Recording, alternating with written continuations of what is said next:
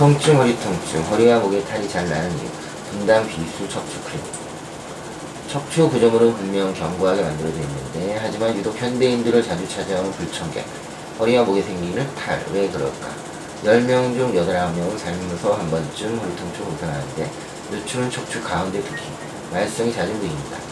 알고 보면 경추도 만만치 않고 과거에는 허리 환자, 목 환자 비율이 7대3 정도였는데 요즘은 5대5 정도인 것만 보아도 경추 질환은 증가하고 있는 것을 알수 있습니다. 허리와 목 질환이 많아진 원인은 약간 다르고 허리 탈이 잘 나는 이유는 무엇보다 무기에서 찾을 수 있고 가끔 TV 프로그램에서 일명 인간 탑쌓기를 할 때가 있는데 이때 누구나 피하고 싶어하는 자리가 있고 당연히 가장 아래쪽입니다. 인간 탑쌓기 참여한 사람의 무게를 가장 많이 견뎌하기 때문에 모두가 아둥바둥 위쪽으로 하려합니다. 척추에서는 요추가 탑의 가장 아랫돌 역할을 하고 요추가 상반신 전체를 지탱하기 때문이며 그 중에서도 제일 아래쪽에 있는 부위가 당연히 가장 많은 무게를 견딥니다.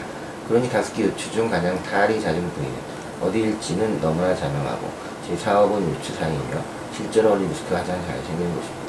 비만도 현대인의 허리 건강을 위협하는 1등 공신이고 뚱뚱해지면 몸 전체가 불안한 것처럼 보여 겉모습을 보면 안정감 느껴지지만 실제로는 매우 불안정한 상태로 되는 것입니다. 운동량이 줄면서 허리를 지탱해주는 구조물은 줄고 허리가 짊어져야 할 무게는 늘어나는 셈입니다. 잘못된 자세도 요추의 무게 부담을 가중시키며 한쪽으로 기대거나 한쪽 다리에만 힘을 주고 선 자세는 대표적인 나쁜 자세로서 허리뼈와 디스크 한쪽이 하중이 걸리는 역할을 합니다. 감사합니다.